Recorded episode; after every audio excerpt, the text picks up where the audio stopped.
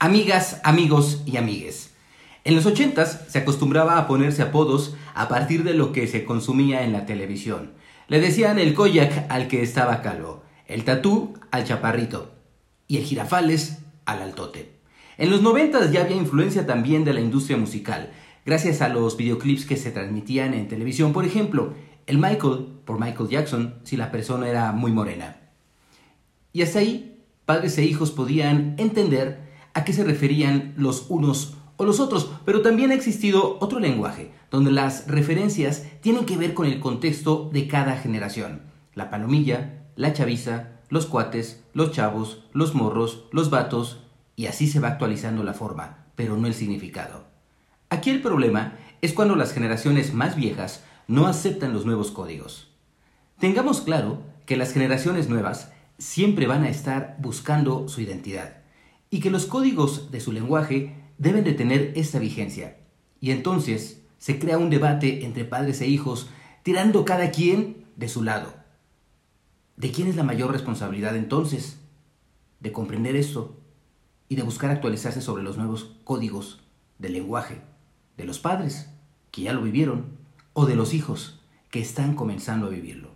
Porque el lenguaje está vivo y siempre lo utilizará la sociedad en sus formas y en sus usos y en sus contextos. Y así, nuestro invitado de hoy, Leonardo Cano, abre hilo para esta conversación que vamos a tener hoy, que va a ser la de conflictos generacionales, sobre todo en las redes sociales. Un tema muy bueno que estábamos pensando eh, llevar a cabo aquí en este podcast. Bienvenidos a FM con Eliane y Oscar. Me da mucho gusto que nos estén acompañando, que nos escuchen. Recuerden que pueden encontrar el podcast en todas las plataformas de podcast. Así de simple. Y también en los links de las descripciones donde ustedes nos estén viendo o escuchando, pueden encontrarnos en todas nuestras variaciones, en video, en foto, en audio. Así que todos están invitados a seguirnos. Buenas es correcto, Eliane, buenas, buenas noches. Aquí bien contento de estar contigo compartiendo esos momentos. Me estoy echando tantita agua, que traigo algo de sed. Oye, yo también. Agüita. Te voy a explicar por qué traigo sed. ¿Qué hiciste? Rápidamente. Fíjate que me, me invitaron mis papás a echar carnita asada, ya sabes, domingo familiar. Y pues le entramos al vino tinto sabroso. Nos gusta, nos gusta mucho el vino tinto. Claro. Luego, luego platicamos de los tintos. ¿Sabes por qué? Porque tenemos aquí directamente en San Luis Potosí, tenemos eh, vinos tintos muy buenos, reconocidos a nivel ah, internacional. Entonces, hemos, hemos agarrado esta onda de eh, tomar vino tinto, pero que sea mexicano. O sea, buscar opciones eh, mexicanas. Y hemos estado tomando vinos tintos de, de, aquí de San Luis Potosí, que hay unos viñedos muy buenos. Em, hoy, por ejemplo, abrimos una botellita de un vino hidrocálido, o sea, de Aguascalientes, de otro estado que está aquí cerquita de, San Luis Potosí. Y muy bueno, pero siempre el vino tinto me da sed. Entonces, por eso estamos echando agüita. Te deshidrata un poquito, ¿verdad? Me pues, deshidrata un poquito. Exactamente, pero qué maravilla es tomar el, vino tinto, obviamente con moderación. Este, una, dos copitas, tranquilo, comer un, un, buen corte de carne, porque nos encanta comer cortes buenos, hicimos una picaña este, al horno, de, este, a la leña, nos quedó eso, no sabes, maravilloso.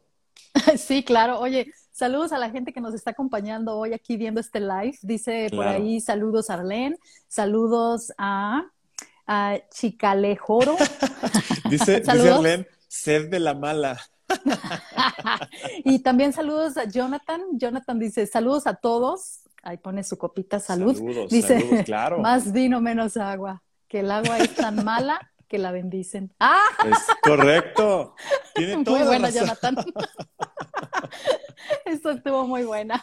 Sí, sí, sí. Este, fíjate que es muy buena idea eso de consumir lo local, sobre todo ahora que venimos post-COVID, o sea, con todas estas crisis, es bueno eh, consumir los productos locales de tu zona. Y fíjate que, por ejemplo, en eso, en Australia, este, son muy de promover lo local y también se da, tenemos viñedos, tenemos muchas opciones aquí sobre diferentes tipos de vinos muy ricos también y ellos son muy enfocados en que hay que consumir lo local. Así que qué, qué buen punto que dices, consumir vinos eh, de San Luis, me parece súper bien. Sí, hay, que, hay que conocerlo de uno, ¿verdad? Claro, y sobre todo que hay, viñedos buenísimos, o sea, uno ni, se imagina que hay eso en San Luis Potosí y, están reconocidos, te digo, a nivel internacional, son una maravilla y están muy, muy, muy sabrosos. Perfecto. Bueno, pues hoy tenemos al invitadazo que siempre nos llena y nos trae bastante sabiduría, que es Leonardo Cano y que obviamente eh, nos encanta tenerlo porque, a ver, déjenme buscarlo por aquí. Nos encanta tenerlo porque hoy nos va a traer un tema muy interesante, ¿verdad? Así es, Eliane. Vamos a hablar sobre ese conflicto generacional.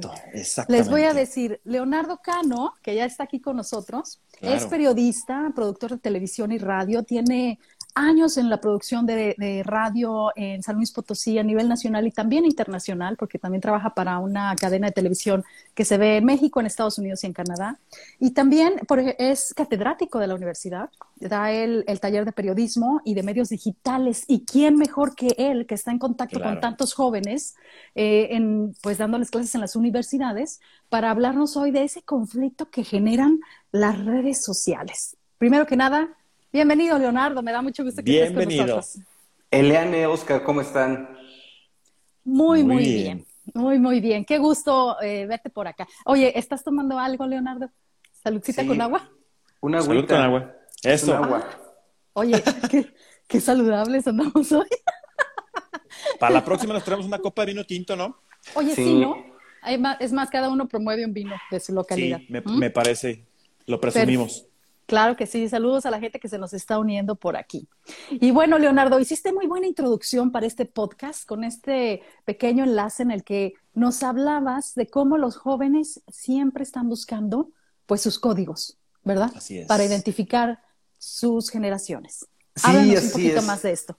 Pues es que cada, eh, un joven siempre está buscando su identidad, ¿no? Recordemos cuando nosotros pasamos por esa etapa que queríamos encontrarnos con nosotros mismos y a identificarnos con grupos sociales. Y siempre los jóvenes van a tener este, esta parte en donde, de acuerdo a, lo que les toca vivir, a su contexto, a su cultura, van a buscar esta, este sentido como de apropiación ¿no? hacia, hacia una cultura.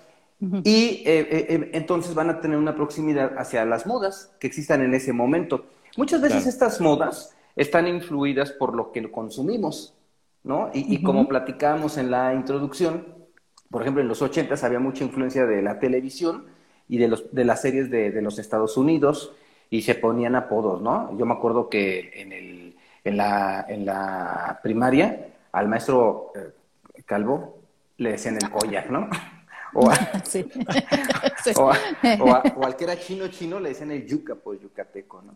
Y así va, va, va, cambiando, ¿no? Va cambiando todo esto dependiendo de lo que vas consumiendo.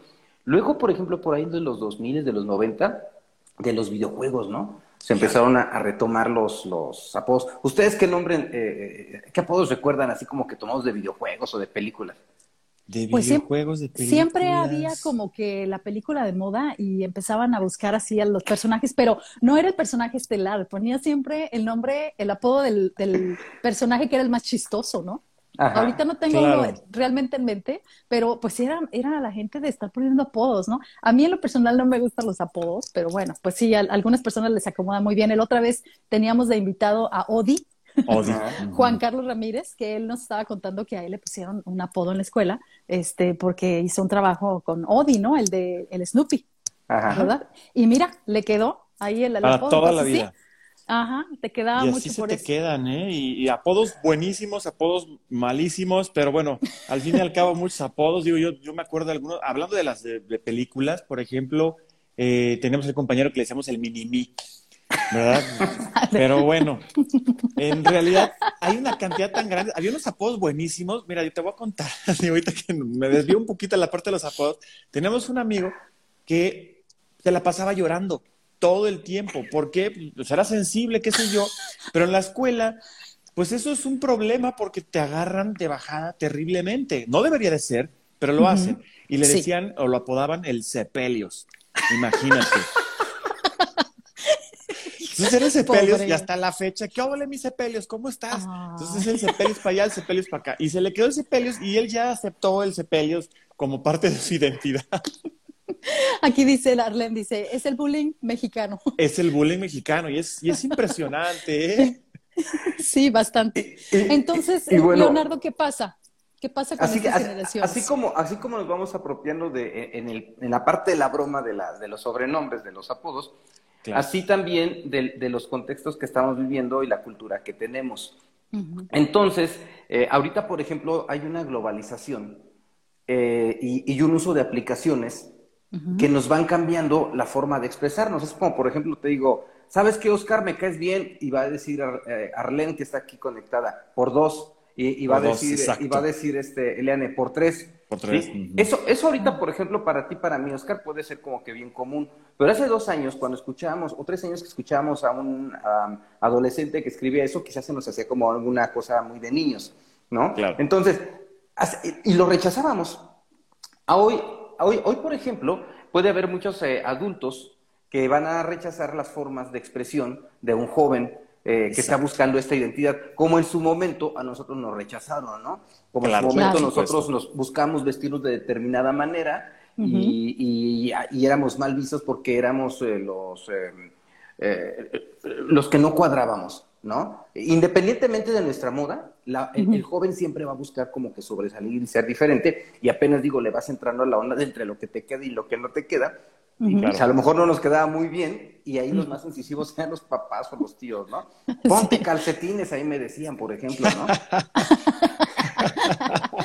Sí, no, a mí me decían, ¿cómo que andas con esas botas de militar que había ah, claro, en el tianguis de las segundas, ¿no? Que había encontrado mis grandes botas militares que no estaban de moda y que, y, ¿cómo que te vas a poner esas botas de hombre? Así es. ¿Y cómo es posible? Y dice Arlen, por ejemplo, dice, los jóvenes son los que promueven la cultura popular que llega a ser normal después de varios años, claro, porque esos jóvenes crecen y, es, y esa apropiación cultural se hace generacional. Pero el problema es que si nosotros fuéramos más conscientes de ello, tendríamos menos barreras de comunicación. Y, los, y entonces uno como adulto debe de tener la conciencia de que si ya pasaste por eso, tienes que entender las formas de, expresión y de comunicación y los códigos de, de las generaciones jóvenes para entonces, pues tú engancharte y tener una mejor comunicación. Porque imagínense, si generacionalmente tenemos una brecha con los papás, con los hijos, y luego hay conflictos, ¿no? Porque digo, es bien común que la, bronca que hay del papá con el hijo o de la mamá por, con los hijos por los tiempos de rebeldía de los hijos, ponte suéter, no, no me quiero poner suéter, quiero andar así de tirantitos, ¿no? Por ejemplo, cuando estás con tus hijos, pues tú no tienes frío, pues el otro pues, ya está más, más ya más grande. y de chavito, pues no tienes... Y los chavitos pues no van a tener frío, ¿no? Entonces es importante como que eh, podamos identificar esto. ¿Por qué? Porque ¿quién es más fácil que cambie, el joven o el papá? El joven es rebelde, ¿no? Y está buscando su identidad. Está hasta en su derecho humano, ¿no? De este... Exacto. de buscar su identidad, ¿no? Y, y, resulta que este conflicto se me hace muy curioso porque, mm, bueno, habemos quienes somos ya padres de familia, como yo, que tengo ya dos hijas, jóvenes, que son las que me refrescan, ¿no? Me traen unas cosas. Fíjate, te quiero contar esto, Leonardo. No sé si tú supiste de esta aplicación, y aquí lo quiero mencionar, la de Vines, Vines, ¿sí? Ajá, que fue hace unos años, ¿eh? Y que creo que es la que es anterior a TikTok. ¿No? Eh, pero entonces esta app, yo me acuerdo que yo veía a mis hijas risa y risa y estaban ja, ja, Claro, claro. Y yo, y yo pues así de, ¿qué, qué, qué, de qué se ríen, no? Y me decían, no, mamá, es que no vas a entender. Y yo, no, a ver, a ver, ¿qué es, no? Y entonces yo me enseñaban un Vine, un video de, ¿qué? ¿Seis segundos era eso? Sí, algo así. de, de algo así de ta, ta, ta, ta, ta. Y, y yo lo veía y yo me quedaba, ok, no entendía nada. O sea, yo me quedaba, uy, o sea, esto ya está muy pro porque yo ya no lo entiendo, no me da risa, y ella risa y risa. Entonces ahí es donde yo me fue la primera vez que me encontré a mí misma diciendo, híjole, ya estoy grande. O sea, no estoy adaptándome a estas cosas nuevas. Y te voy a decir, esto fue hace 10 años. O sea, hace 10 años estoy pensando, híjole, estoy creciendo, tengo que estar muy adaptada a los tiempos con sus redes sociales, con sus movimientos, con sus formas de hablar, o de otra manera me voy quedando, voy envejeciendo. ¿Sí o no, Leonardo? Sí, así es. Y, bueno, eh, eh, yo recuerdo, por ejemplo, la primera vez que vi un Facebook, yo estaba acostumbrado a un chat de, Hotmail que se llama Messenger. Ah, Entonces, ese, era, ese era como que lo más que, podía, ¿no? De repente unas alumnas en la universidad tenían abierta la computadora con, con eh, Facebook y dije, a ver, espérate, tiene, tiene como un messenger, pero tiene la parte ególatra de que tienes tu propia página, no lo podía entender, ¿no? Claro. Y, hoy, y hoy está en común, por ejemplo. ¿no? O sea, nos costó trabajo entender un Facebook, por ejemplo, a, no sé, quizá Oscar eh, es más joven, pero eh, eh, Eliane y a mí nos costó trabajo entender qué era Facebook, por ejemplo. Déjame decirte que yo me acuerdo cuando descubrí MySpace, que lo usaban más que nada los grupos musicales, y ahí empezó Fan Model. Fan Model empezó en MySpace. MySpace. Había varios, ¿eh? Sí, y dije, bueno, voy a empezar y empezaba a poner mis fotitos y y hasta que le agarré la onda y dije, ah, ok, va, ya, ya me adapté. Y de ahí, bolas, que nos fuimos todos a, a mí me, me, tocaron, exactamente, es lo que te iba a decir. A mí me tocaron varios que MySpace, luego Metroflog, luego High Five. Y con letras así mayúsculas, minúsculas. Claro, claro. todo, por ningún lado. ¿Y qué eran los códigos de ese momento? Eran los códigos de ese momento. Pero era adaptarse o morir, porque mira, MySpace se fue, Metroflog se fue, se fue empezamos luego, ahí es donde brinqué a, Facebook, tienes mucha razón, Leonardo, yo me acuerdo cuando vi Facebook, dije, pero ¿cómo? O sea, pero entonces ahora soy yo, pero ¿cómo? O sea, ¿cómo, debo ¿Sabes qué es lo que nos llamaba mucho la atención de Facebook? A mí me tocó Facebook específicamente el primer año de la universidad, cuando yo iba entrando, me toca eh, que empieza Facebook y bueno, ya todo el mundo quería tener su perfil, ¿verdad? Y empezaba a subir fotitos, pero lo que nos llamaba mucho la atención y que nos gustaba mucho era que ya podías taguear, que ahora se dice taguear, que es etiquetar a una persona y entonces se veía el nombre de la persona en la fotito. Algo que no podías hacer, por ejemplo, en MySpace o Metroflog o High Five, no se, no se podía. Podías poner una foto y se acabó. Pero en Facebook vino a revolucionar toda esa parte y bueno, pues con todo lo que ya sabemos que, se agregó, ¿verdad? En, Facebook. Y, y, gracias a Dios, Oscar, que nos pusieron los permisos de etiquetar, porque ahí luego te etiquetaban en cada foto que decías, no, espérame tantito. Exactamente. Bueno, Leonardo, síguenos contando. Y, y, bueno, aquí la situación es que, así como estamos platicando que a nosotros nos costó trabajo adaptarnos, imagínense a los papás que no tienen este acceso a esta información y que piensan como en su momento. A, los papás conservadores o a los papás que les cuesta trabajo entender o aceptar que los jóvenes van a tener otros códigos y que todo va cambiando. Y que se enojan y dicen, es que, por ejemplo, ahorita con el lenguaje inclusivo, ¿no? Hay quien dice que no, hay quien dice, no puedes decir amigues. Hay quien se, ofende si no lo dices. Hay quien se ofende si lo dices. Porque hay quien se ofende y dice, es que si dices amigues estás eh, eh, eh, agrediendo a una mujer también. Entonces, hay que entender que hay diferentes maneras de concebir el mundo, que esa pluralidad nos genera una democracia, ¿sí? y, que, y que hay que aprenderlo a respetar también, ¿no? Sin nosotros pretender o buscar obligar a alguien más a que hable o que, o que piense como nosotros. Ahora, hay una, exacto, hay una, hay una discusión muy fuerte con, adultos, por ejemplo, adultos me refiero de 40 para arriba. O sea... No, de, muchos compañeros. Ya sé. No, pues, tú, estás jovencito, Oscar. Tú estás joven, Oscar, estás chavo. En, donde eh, dicen, eh, se molesta, ¿no? Por, por todo esto. Dice, es que ahora con el lenguaje tal. Y empiezan a hacerle un bullying a la gente joven. La generación de cristal, la que se rompe ah, rápidamente, la que no sé qué. Cuando no te das cuenta que esta generación fue educada por tu propio proyecto de vida, por ejemplo. Es decir, la generación es consecuencia también de tu propia educación, consecuencia de otras situaciones que se han dado así como que en escalada también. Es decir, eh, eh, parte de esto tenemos la, responsabilidad, las personas, o, bueno, no, los papás eh, de familia, ¿no?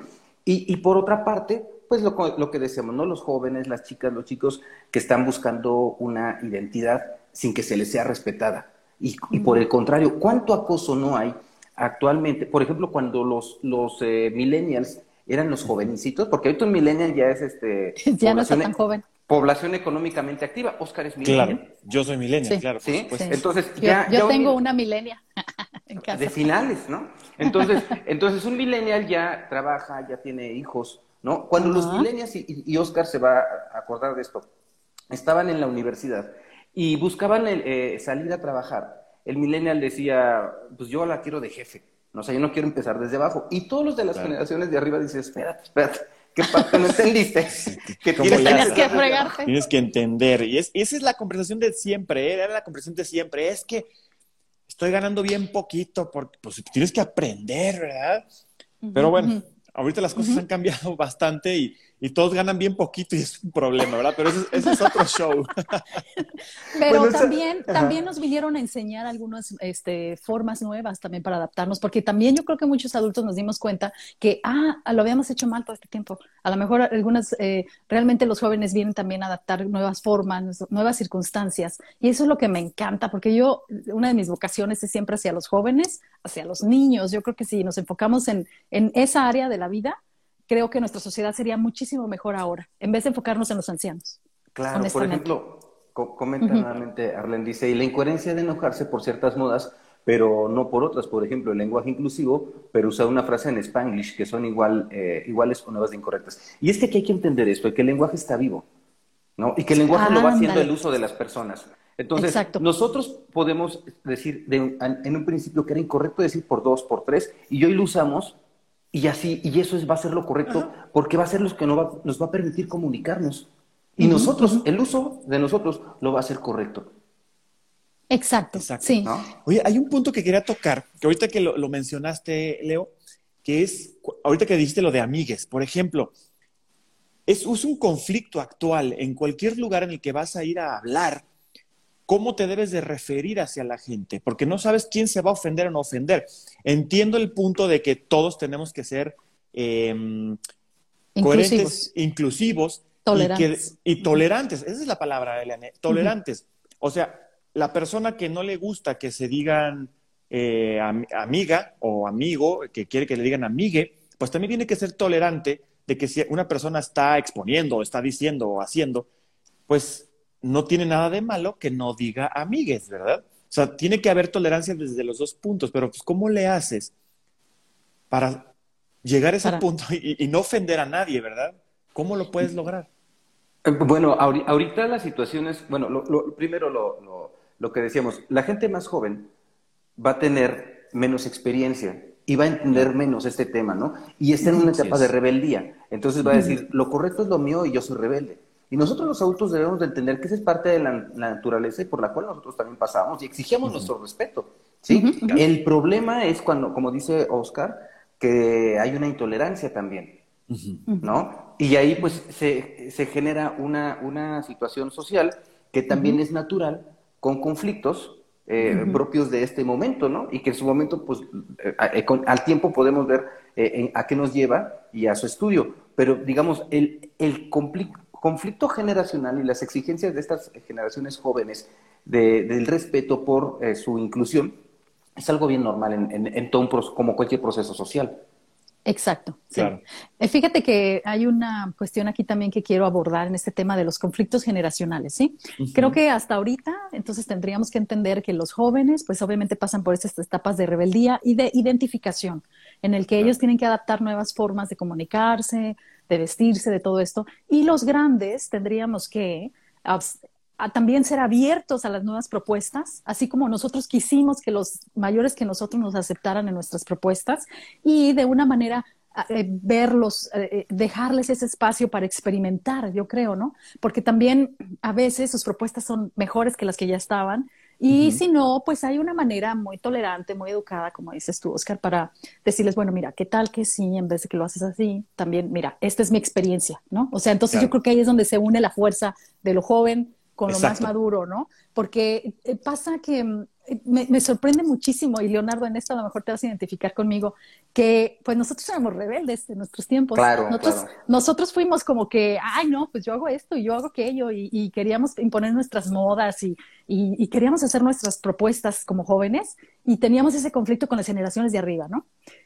Uh, entonces, imagínate, ahora ves gente de nuestra edad, nuestra generación, con unas uh, declaraciones así bien de que qué les pasa a los jóvenes, nuestros tiempos claro. eran que regresen los ochentas, sí, sí, sí. no manches, ¿qué es esto? O sea, adáptate, porque no se, no se ha inventado la máquina del tiempo, y pues sí, a lo mejor más bien lo que estás queriendo decir también es que quizás tú recuerdas una época en la que tú fuiste muy feliz hace tiempo uh -huh. y que tú piensas que era la mejor, pero a veces yo pienso que les falta ese conocimiento general, porque dicen, no, es. es que antes estábamos mejor. Mira, los matrimonios duraban años, sí, con un montón de violencia doméstica que no Así se podía de, poner ahí de antemano en las, en, las instituciones legales. O sea, también por eso las señoras duraban años con los maridos. Pregúntales la versión a los hombres y luego a las mujeres y te vas a dar cuenta que son dos versiones bien diferentes de por qué están juntos. La mujer a veces decía, no me puedo ir de este hombre porque no sé cómo voy a sobrevivir con cinco hijos, ¿no? Entonces, no estaba tan padre para todos. Yo creo que al contrario, aunque parezca muy chocante, creo que con todos estos enfrentamientos de generaciones, creo que hasta como sociedad, a pesar de todo, estamos siendo mejores. además, además de que hay una sociedad de la información, ¿y esto qué quiere decir? Que consumimos mucho Internet y entonces se genera una globalización y, y como nuevamente aquí Arlene está aportando, eh, eh, el tema de los amigos, de, de les amigues, todo este lenguaje inclusivo, no nada más existe en México, no nada más existe en español, sino también en alemán, por ejemplo. Es decir, es algo que está ocurriendo en todo el mundo. Y entonces aquí lo más, lo más interesante es que esta, esta este, cultura global, esta sociedad de la información, nos está llevando a transformaciones ya muy similares, independientemente del punto del planeta donde vivamos. Antes, por ejemplo, decíamos México, ¿no? Y, y, eran los apodos y esto, y, el lenguaje y, todo ello. Pero ahorita se universaliza, por llamarle de alguna manera, y es bien interesante también observar cómo las sociedades del mundo se van adecuando eh, y, se van construyendo a partir de esto, ¿no? Porque entonces empiezan a tomar modelos ya de una manera muy común y muy, muy cotidiana de lo que puede ocurrir en una marcha LGTT, por ejemplo, en España, y con lo que está ocurriendo en Ciudad de México, con lo que está pasando en una ciudad eh, un poco más pequeña como San Luis Potosí, y, conservadora eh, hasta cierto punto. ¿no? Entonces, toda esta situación nos genera también una, una observancia pues, bien, bien interesante, ¿no? De, de, cómo hoy va a ser diferente. Y es que siempre va a ser diferente, ¿no? Exacto. hay situaciones que se van reciclando, y, posturas que se van eh, retomando, o el, eh, el, adulto o el viejo que siempre va a estar enojado porque ya creció y ya se hizo viejito, ya se hizo grande, y, y estar enojado porque le cambiaron el lenguaje, ¿no? Entonces, eh, claro. es lo mismo, ¿no? Yo creo que también hay una responsabilidad, como te decía, por parte de los adultos, ¿no? De entender que es parte de una rebeldía y de no querernos imponer, porque a mí me pasa mucho, o sea, por la edad, caigo en el, en el rollo de quererme imponer y de querer imponerme una forma de pensamiento sin darme cuenta, de manera inconsciente, hasta que me regañan. Te lo hacen ver, digamos. sí, nos pasa a, los que tenemos hijos, los hijos son los que nos regañan, ¿no? Creo, creo que la, clave está en la mm. tolerancia, ¿no? Eliane, Leo, el, punto es, tanto los grandes tienen que ser tolerantes y, intentar ser empáticos y entender qué es lo que está pasando con los, los menores, y los menores tienen que ser tolerantes también y, tratar de entender la parte de la rebeldía que está muy, muy bien, no tiene nada de malo, pero pues también comprender que los, de, los que están más, más grandes, pues el lenguaje va a ser un poco más difícil para ellos, ¿no? Comprender esos cambios que hay. Sin, embargo, un joven no lo va a entender tan fácil. O sea, un joven va a estar rebelde y va a defender su postura. O sea, el, joven no lo podemos decir, entiende al adulto porque no le ha tocado vivir eso. Entonces, eh, más bien el joven está, en nosotros la responsabilidad. Es más, más en, la educación, ¿no? Es un tema de educación de papás a hijos. Exacto. Ahora, ¿qué pasa cuando, porque eh, hoy estamos hablando sobre los conflictos generacionales también en las redes sociales? O sea, ¿qué pasa cuando eh, resulta que los chicos, porque me acuerdo que ellos empezaban a hacer su Facebook, o ahorita estamos en Instagram, por ejemplo, ¿no? ya, por ejemplo, México, y quiero hacer este este contexto de que están ustedes en México y México es un país de muchos jóvenes. O sea, allá arriba de 40 ya eres un chaborruco, ¿no? Entonces ya estás viejo, ¿no? Si lo vamos a poner en el contexto de Australia, es un país de mucha longevidad. Yo desde que llegué lo identifiqué como un país de muchos viejos. O sea, es, es todo enfocado a que el señor de arriba de los 70 años viva plácida y cómodamente. Y dices tú, ¿y los jóvenes? ¿Y los niños? ¿Sabes qué difícil es encontrar un restaurante con jueguitos como los tenemos en México para que uno vaya y tome el café con la amiga y que los niños estén jugando ahí? ¿Sabes que aquí no existen? O sea, es tan nuevo, muy pocas veces lo encuentras y los poquitos lugares que hay están llenos porque es el espacio donde las mamás pueden ir a conversar con las amigas y los niños mientras juegan. Fíjate qué sencillo, ¿no? Pero ¿por qué no existe? Porque el país está enfocado en la gente adulta. Desde que llegas, lo ves en los comerciales, en la televisión, siempre están hablando de cómo te vas a, el, fondo de retiro, dónde vas a vivir, eh, cómo te vas a morir, ya pagaste tu seguro de, entierro, ya hiciste, o sea, todo está enfocado en la muerte. Por eso el COVID les ha pegado difícil a Australia, porque está enfocado en no morir, porque está, la, la población es súper vieja. Entonces, ¿qué pasa? Aquí hay un conflicto bien interesante, Leonardo, porque fue bien curioso para mí que cuando llegué a Australia, por ejemplo, yo tuve, me acuerdo que le enseñé a mi mamá, que mi mamá ya está en la tercera edad, y que le dije, mamá, eh, así se va a usar WhatsApp, así nos vamos a comunicar, así nos vamos a mandar fotos. ¿Te acuerdas, Oscar? Que así ah, estábamos este, con mi mamá, porque Oscar también trabajaba ahí con, en la agencia y todo, para comunicarnos, ¿no? ¿Cómo íbamos a usar las tecnologías? Ella abrió su Facebook, o sea, ¿cómo íbamos a comunicar nietos, abuelos, padres? Y resulta que, o sea, pues yo llego adaptada así para poderme comunicar y yo te puedo decir que hace dos años que tuvimos que abrir el primer chat en WhatsApp en el trabajo, o sea, jóvenes de 20, 30 años, ¿qué es WhatsApp? Así. O sea, ¿qué es esto? ¿No? Está, eh, en Australia las tecnologías están usando muy a destiempo y muy atrasado. Y la verdad es que eso me preocupa porque ahora, cada vez que paso mucho tiempo aquí, me preocupa luego regresar allá y ver un montón de aplicaciones que tienen ustedes, así de que ya sabes, el Rappi y no sé qué, yo, ¿qué es eso? ¿Qué es eso? O sea, Leonardo me pasa eh, aplicaciones que yo ni idea, o sea, cosas así, ¿no? Entonces, ¿qué pasa cuando todo está enfocado en una generación más grande? y quieren hacer que los jóvenes a fuerza se adapten a esto, ¿no? Incluso en los horarios, o sea, de que los grandes impusieron que los bares aquí cierran a la una. Imagínate, como un San Luis. Eh, fíjate lo que está diciendo, lo que está diciendo Arlene aquí, que la verdad que le agradecemos un montón los datos que nos está dando. Fíjate, la edad media en México es de 29.2 años, mientras que en Australia es de 37. O sea, sí es una población significativamente más grande. Grande, sí, grande. Y eso causa un conflicto, porque entonces, por ejemplo, no nos damos cuenta, los grandes, imagínate, si yo tratando de estar en este contacto, ¿no? Ahorita que estamos haciendo este live en Instagram y que luego lo llevamos a un podcast, ¿no? Eso a ustedes me imagino que se les ha de ser muy normal. Pero pues la gente aquí está haciendo lives todavía en Facebook, ¿no? O sea, o está haciendo otras cosas que yo creo que hasta ya pasaron de moda, ¿no? Allá. ¿Cómo estamos en eso? ¿Tú qué, qué opinas, Leonardo? Pues bueno, ahorita, por ejemplo, Facebook es una plataforma que está utilizándose por los papás, por los abuelitos, por los nietos, y los jóvenes no quieren estar en, Facebook, mm, porque ahí tienen a toda su familia. O sea, eh, o sea el, joven o el chavito... Están como checados. Claro, pues quiere, quiere, estar mejor en TikTok, ¿no? En, eh, en vez de, o, en Instagram, en vez de estar en, en... a que lo estén checando a ver qué... Dice, oye, no puedo poner nada de mi novio porque luego los tíos con la mamá, ¿no? A chismearle de que, oye, que... ¿Cómo que tomaste una foto dándote un besote con el novio, no? Y cuando, como si nadie lo hubiera hecho, ¿no? Como... Ajá, sí, sí, sí, claro.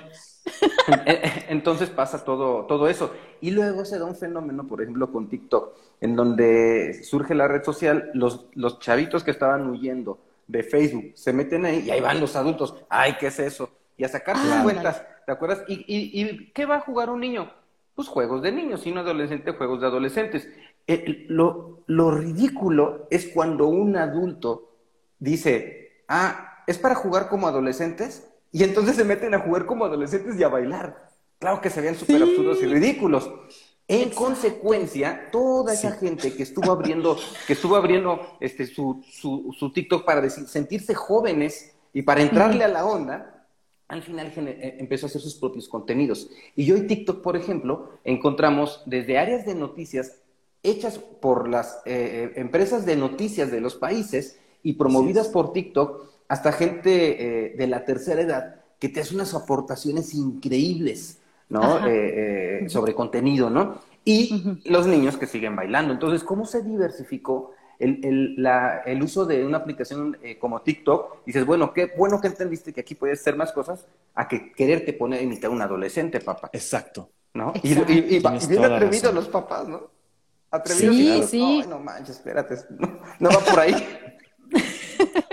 Aparte, eso lo empezamos a ver desde hace un tiempecito en, en Facebook, ¿no? Con los papás así, este, poniendo apenas, o sea, situaciones que no eran como que adecuadas para la edad, ¿no? Sobre todo porque sabías que estaban ahí todos los chicos y los jóvenes y ellos también queriéndose poner como al mismo nivel, ¿no? Voy a presentarte a mi novio, espérate mamá, pero o sea, te acabas de divorciar, o sea, ¿cómo? Sí, claro, claro. Era como que y, no es que no esté, no esté aceptado, o sea, una mujer puede rehacer su vida, un hombre también, pero es que también hay otras maneras, no es igual que un chiquillo de 20 años que terminó la novia, a los dos meses está montado ahí o lo que sea, no importa, pero hay que tomar como que los tiempos, ¿no? Y sí, cierto, tienes mucha razón, hay muchos adultos que de verdad se, se malviajan, ¿no? En queriéndose hacer siempre los jóvenes. Sobre todo yo creo que hay mucha gente que no está en ese contacto con los jóvenes, que sí se pierde muy fuerte y siente que todavía está en ese trip, ¿no? Todavía se siente mentalmente de 20 años o de 30, ¿no? Ahora, pues, imagínense esta situación, estos ejemplos que estamos hablando sobre comportamiento social generacional llevados al uso del lenguaje, que es lo que nos trae aquí.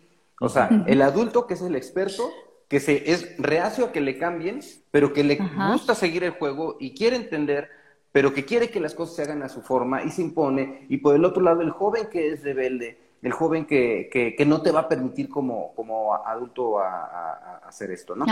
y, y, todo este lenguaje eh, eh, que va a existir por los siglos de los siglos mientras existe humanidad. Porque esto, esto, esto, siempre ha sido así. O sea, un adulto siempre, eh, va a reprimir a un joven, un joven siempre se va a, a, rebelar contra el adulto, y eso es parte de, un, de ciclos sociales también. Es súper normal eso. Aquí la onda es también no caer en agresiones, no caer en faltas de respeto. Sí, eso, eso iba a comentar eso precisamente, lo que, que no hay que llegar a los extremos, ¿verdad? Eh, me llama mucho la atención y está padrísimo toda esta parte de, de las redes sociales. Em, les comento un poquito, yo muchos años fui profesor entonces, estabas en contacto con, los jóvenes, muy jóvenes, porque yo daba clases en secundarias y prepas. Y entonces estaba yo, digamos que envuelto en el ambiente de ellos y entendía lo que decían, entendía lo que hacían. Ahora no entiendo nada porque dejé completamente esa parte de mí. Y entonces tengo que evolucionar yo también y tengo que ponerme las pilas y tengo que entender los contextos y y trabajar mucho en eso, definitivamente, para llegar a ser tolerante y, y, yo poner mi, mi, parte importante que es, pongo de mi parte para yo comprender qué es lo que está pasando con los más jóvenes. Bien interesante. Exacto. Pues, sí, dice aquí. Yo de 25 años siento y veo la diferencia con mi hermana de 17. Ahora imagínense entre alguien entre los 40 y los jóvenes. Deja de los 40, de los 60, de, el abuelito. Ese muchacho desordenado. y por supuesto, ¿cómo va a ser cuando nosotros seamos abuelos? ¿Qué es lo que va, qué, va a venir, verdad? O sea, ¿qué es lo que va a pasar con los jóvenes que tengan, no sé, 14, 15 años y nosotros tengamos 60, 70 años? ¿Qué, ¿Qué, vamos a hacer? O sea, ¿cómo vamos a evolucionar? Porque, pues bueno, ya estamos en un mundo diferente en donde afortunadamente a nosotros nos tocó tener estas herramientas tecnológicas y nos tocó de lo análogo a lo digital, nos tocó vivir las dos etapas y hemos podido eh, pues estar dentro de esto, ¿sí? ¿Qué va a pasar eh, con nosotros cuando estemos mucho más grandes? ¿Cómo, cómo, cómo va a ser? ¿Se acuerdan cuando ustedes eran adolescentes y decían, ah, yo tengo una tía, una tía buena onda, un tío buena onda? Bueno, sí, hoy, cool. hoy, hoy les dicen es el tío cool, es que eres cool, es lo mismo, es gente que sí agarra la onda de esto. Lamentablemente no es la mayoría. ¿Qué, queremos, ser, ¿qué queremos ser eh, de abuelitos? Pues yo creo que un abuelito cool, ¿no? O un tío cool, ¿no? O un papá cool, ¿no? Quizás hay, que aspirar a eso, a, nosotros mismos, saber que el cambio está en uno mismo para con la aportación hacia los demás, ¿no? Oye, el otra vez estaba bien, este, interesada en, unos, en una información que encontré sobre las, los discursos arbóreos y los discursos rizomáticos. ¿Te acuerdas que la otra vez te comenté, Oscar? Sí, sí, claro. Y, entonces esto viene mucho al caso porque decía, hay que ser más rizomático, hay que vivir más en el discurso rizomático, que era ser como un hongo que crece en todas las direcciones, ¿no? Lo puedes cortar en medio y sigue creciendo el hongo, ¿no? Se pega aquí, se haga allá. Y eso se me hizo bien interesante porque esa es la forma en la que yo creo que deberíamos de ir envejeciendo, adaptándonos a todas estas propuestas. Y a veces, aunque pensamos, ay, pero, pero es que yo no le entiendo a esto. Por ejemplo, ahorita yo estoy en la etapa de no le entiendo al TikTok. Entonces, así como que digo, ¿cómo? Pero entonces estoy viendo videos y estoy risa y risa y ya tengo mis, mis favoritos.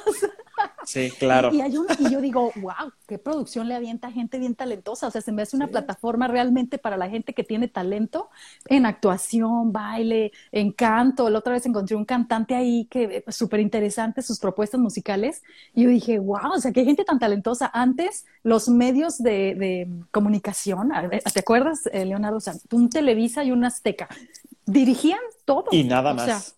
Tú nada más podías ser famoso si el Raúl Velasco de siempre en domingo te presentaba en su programa. En cambio, ahora metes un TikTok, te siguen millones de gentes y las disqueras son las que te buscan, ¿no? o la gente que está en ese medio te va a buscar. ¿Cuántos actores, cuántas personas ahorita han salido de ahí, ¿no? También está esta onda de los influencers que también a veces no entendemos, pero pues que ni modo, pues es, es como el ser el, el, ¿cómo se diría? E, e, el Eres el popular. El popular, perdón, se me fue la palabra. Sí, la persona popular del momento, porque pues eres el que andas vestido muy padre, es el que andas en los mejores, las mejores fiestas con la mejor gente, y pues también por eso te haces súper famoso, ¿no? Entonces, y es bien peligroso, Eliane, también, porque es, mucha responsabilidad que, la que tienes como un influencer famoso, es muchísima responsabilidad la que tienes que tener. Digo, está el caso de, de, los influencers que están en la cárcel, ¿verdad? Por, por, algo, por una irresponsabilidad que, que tuvieron, que no, no, supieron utilizar esa, esa fama que estaban generándose. Ahí sí leí el caso de esta influencer que se fue a la cárcel por haber promovido un video que estaba, que era, de hecho, caía en lo ilegal.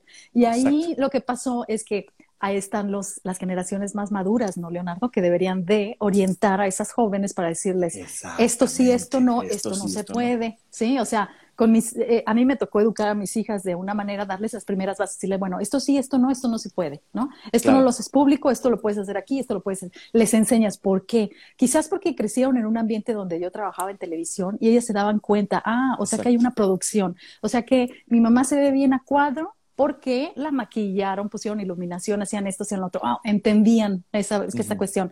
Hay otras chicas que no han tenido esa oportunidad y entonces se creen que así como sale la foto, así se despertó la chica, ¿no? Y dices, no, espérame, hay una, producción. Hay una producción, exacto. Ajá. Bueno, es lo mismo para estos tipos de influencers, me imagino que les faltó como una asesoría de que no porque estás al aire, no porque estamos haciendo este live, estamos libres de hacer lo que queramos, ¿no? O sea, también hay reglas que rigen la información.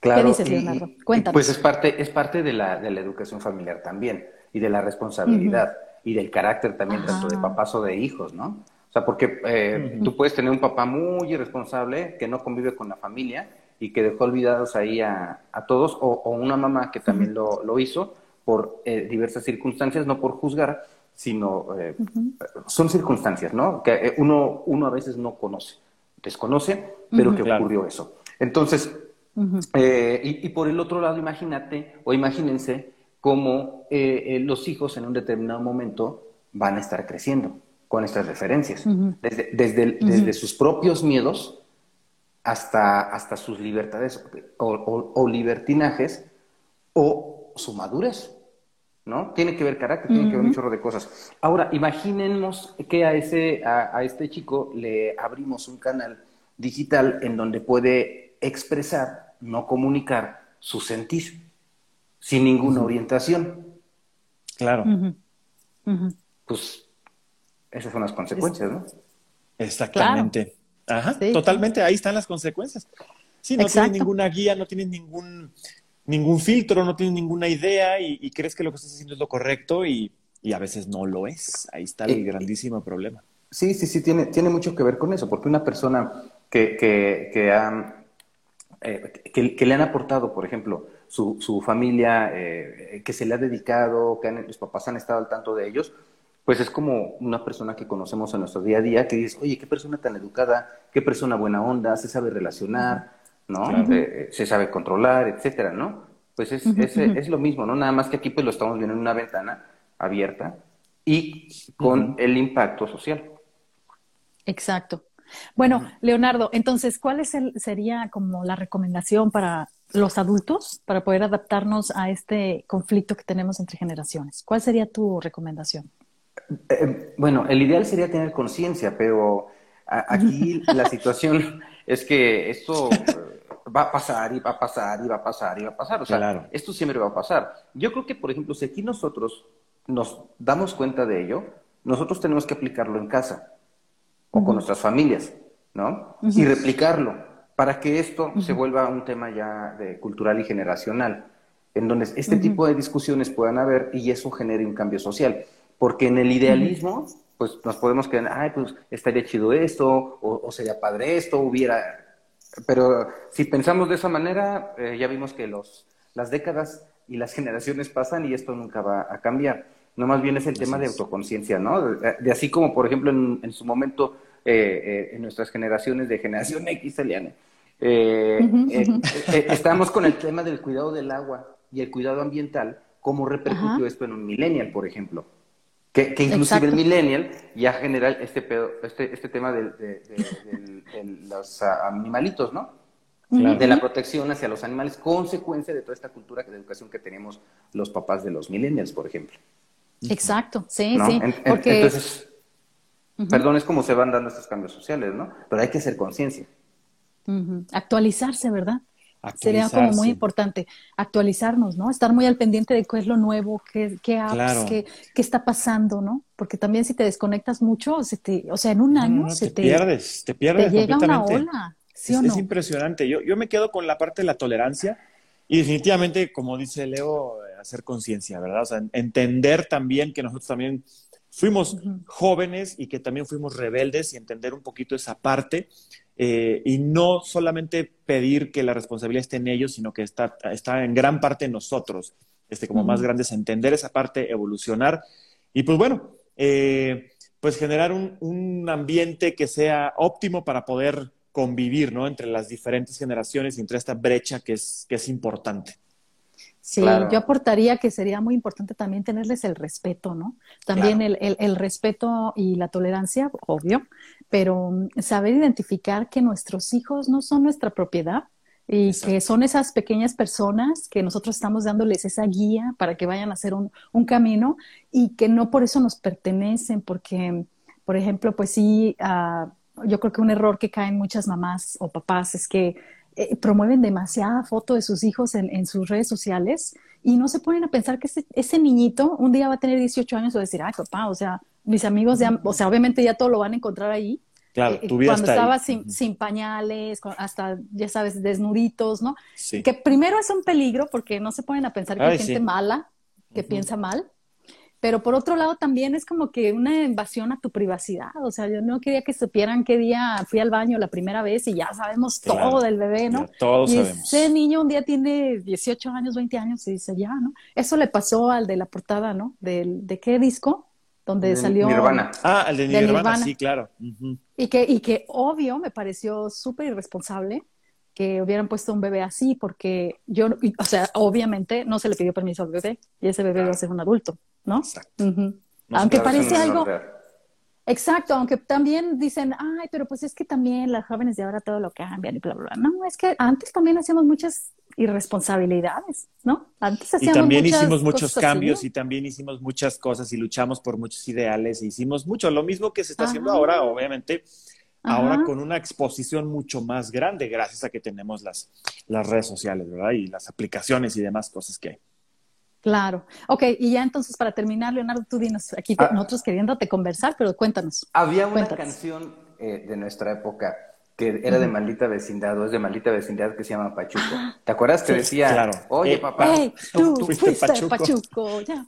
Y, nadie, y, nadie, te regañaba, ¿no? Y ahora tú me estás exigiendo. Y ahora los que escuchamos Pachuco cantándoles eso a nuestros papás, nos convertimos en el papá que, que se le hace de jamón al chavito. Exactamente. ¿no? O sea, es, lo mismo, es cíclico y es absurdo. ¿no? O sea, primero lo exigiste y ahora eres tan incongruente que estás tomando la misma postura, ¿no? E, y es así como me tocó vivirlo, ¿no? Eh, con mi misma generación. Qué absurdo. Eh, eh, es un tema también de madurez, ¿no? Sí, Sí, el, el, también de resistirse al cambio, ¿eh? porque también es bien importante que tanto los han sometido, ¿no? Eh, en sus familias. A veces hay gente que, que, ha sido submisiva, así como sometida para, para que crecen y entonces cuando los sacas de ese cuadro en el que vivieron, se sienten como muy vulnerables, pero yo creo que al contrario, la vulnerabilidad, si la adaptas a tu estilo de vida, dices, ok, no entiendo nada de esto, pero vamos a rascarle un poquito y investigar y puede que exista algo que sí me convenza o puede que realmente, mm, al contrario, al estar en algo que no estoy tan cómodo, encuentro que mi posición creo que era la correcta para mí. Y ¿Sí o no? entenderlo, entenderlo y entender a la generación eh, en lo que está y respetarlo. Hay un tema que es el respeto. Sí, Así claro es. que sí. La empatía. Leonardo, Leonardo, siempre es un gusto hablar contigo, ¿no sabes? Este, está, muchísima gente te sigue.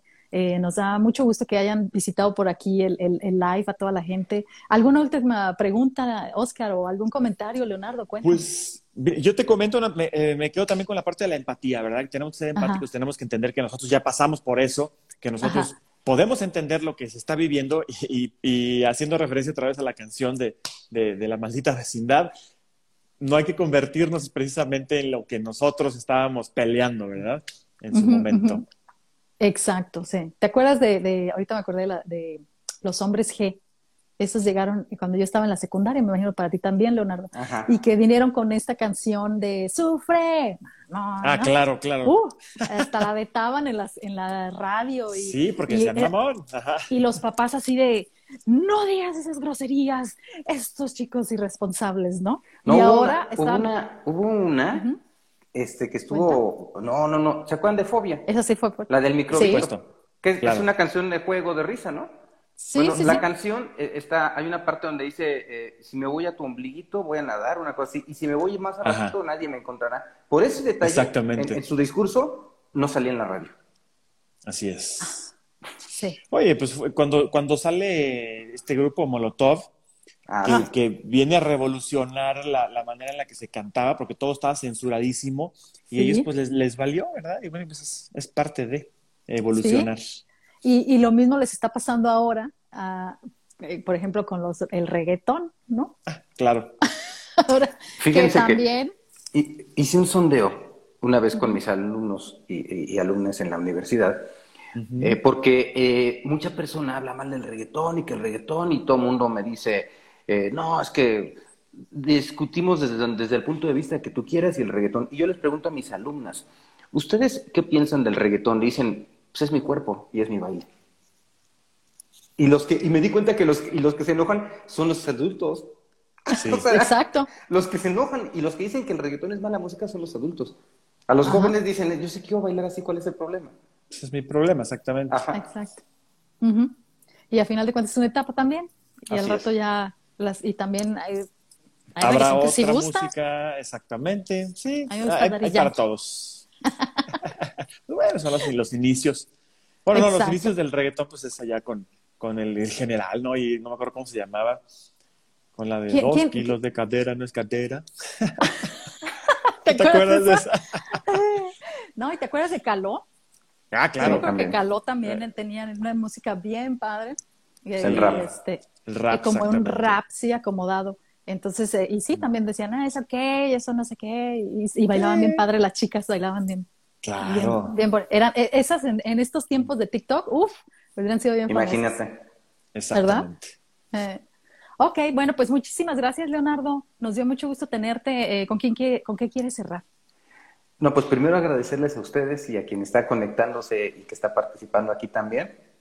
Eh, Y concluir eso, ¿no? Eh, que debemos de tener un respeto primero por nosotros mismos, luego por, por nuestro entorno, por nuestra sociedad y por las diferentes formas de pensar y las diferentes maneras de, de convivir. Eh, si no están haciéndole nadie daño a terceras personas, entonces ¿por, no dej- ¿por qué molestarte? Si, si le gusta decir amigues, Exacto. ¿no? Sí.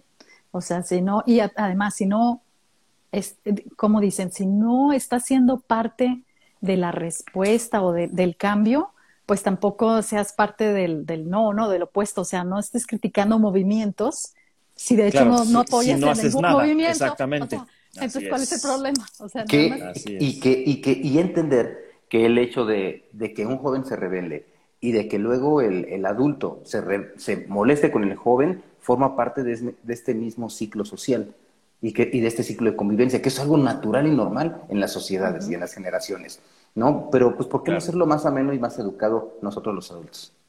Así es. Exacto. Tienes mucha Está en nosotros, está en nosotros. El último comentario por aquí de Arlene dice, el respeto al derecho ajeno es la paz. De, don Benito Juárez.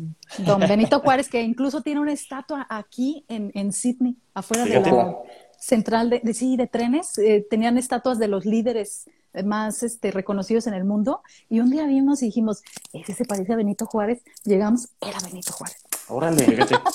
Fíjate, que tiene, y tiene sus detalles. Después platicamos también de sí, eso. obvio, todo, porque todo es, depende de su contexto, ¿no? También hay que observarlo dependiendo del contexto en el que vivieron en los tiempos. Pero bueno, aquí se le reconoce. Y sí, muy buena frase para terminar este podcast sería el respeto al derecho ajeno. La paz, claro. Es la paz. Paz, hermanos. Paz, hermanos. Buenas noches, México. Buenas noches, Leonardo. Muchas gracias. Te vamos a ver próximamente. Eh, nos encantó tenerte como siempre. Es el invitado de honor. Gracias. Así es. Saludos, Oscar. Nos vemos pronto. Saludos. Buenos días, buenas tardes, Sidney. Buenas tardes. Y pues estamos, estamos pendientes y en contacto. Gracias, Leo. Hasta luego. Gracias a ustedes. Gracias a todos los que nos siguieron. Bye. Bye.